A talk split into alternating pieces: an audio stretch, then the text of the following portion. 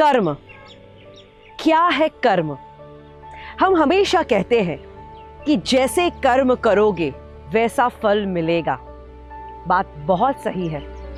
आपकी जैसी भावना होगी रिजल्ट्स तो आपको वैसे ही मिलने हैं। एंड कुदरत जब हिसाब लगाता है तो वो शरीर के नहीं, मन के कर्मों का हिसाब लगाता है।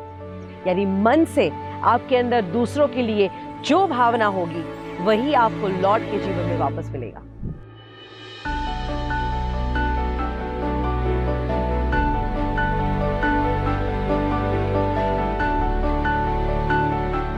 एक बार एक गाँव में एक गरीब इंसान रहता था, जिसके पास ज़्यादा कुछ कामकाज तो नहीं था, इसीलिए वो पशुपालन करता था। और अपने पशु, जैसे भेड़, बकरी, गाय, भैंस, उनसे द्वारा निकला हुआ दूध और दूध की बनावटों को शहर में जाके बेच के अपना गुजारा करता। एक दिन उसकी बीवी ने मक्खन बनाया।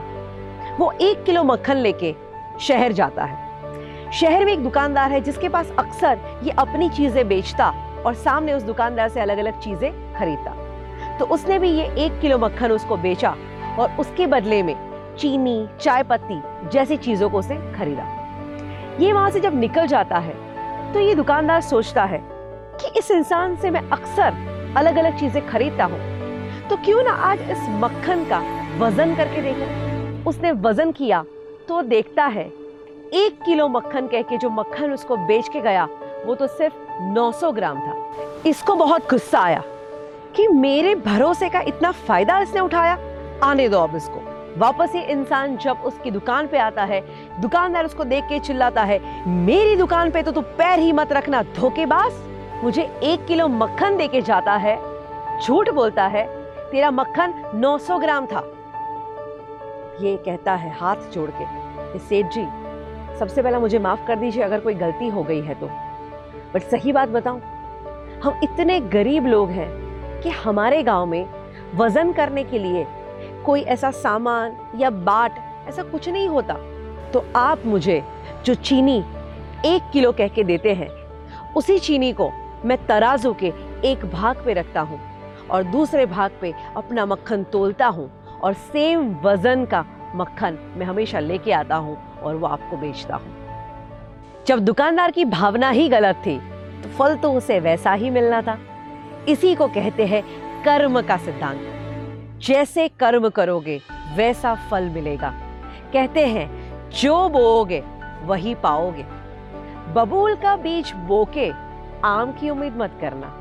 ये सृष्टि और ये प्रकृति के नियम इतने न्यायपूर्वक काम करते हैं तुम जो देते हो, वही तुम पाते हो। दुनिया गोल है, जो छोड़ा, वही वापस मिलेगा। तो आप बहुत ध्यान दीजिए, आप क्या दे रहे हैं। अगर आपके मन में सद्भावना होगी तो आपको रिज़ल्ट वैसे मिलेंगे। पर आपका मन अगर दुर्भावनाओं से भरा होगा तो आपको रिज़ल्ट वैसे ही आने हैं। एंड कई बार जब नतीजे आते हैं तो हम कहते हैं, हे भगवान, मेरे साथ ही ऐसा क्यों हुआ? मुझे ही ऐसा क्यों दिया? तो जरा सोच के देखिएगा कि क्या आपने भी पास्ट में कुछ ऐसा छोड़ दिया जिसकी वजह से आज ये नतीजे आए हैं? तो ये मैसेज मैं आपको इसीलिए देना चाहती हूँ कि आज ही आप अवेयर हो जाए। आप पाना चाहते हैं खुशियाँ और अगर बांट रहे हैं गम तो लौट के गम ही आना है। आप जो देंगे, वही आएगा। वो चाहे प्यार हो, खुशी हो, सम्मान हो, धोखा हो, नफरत हो।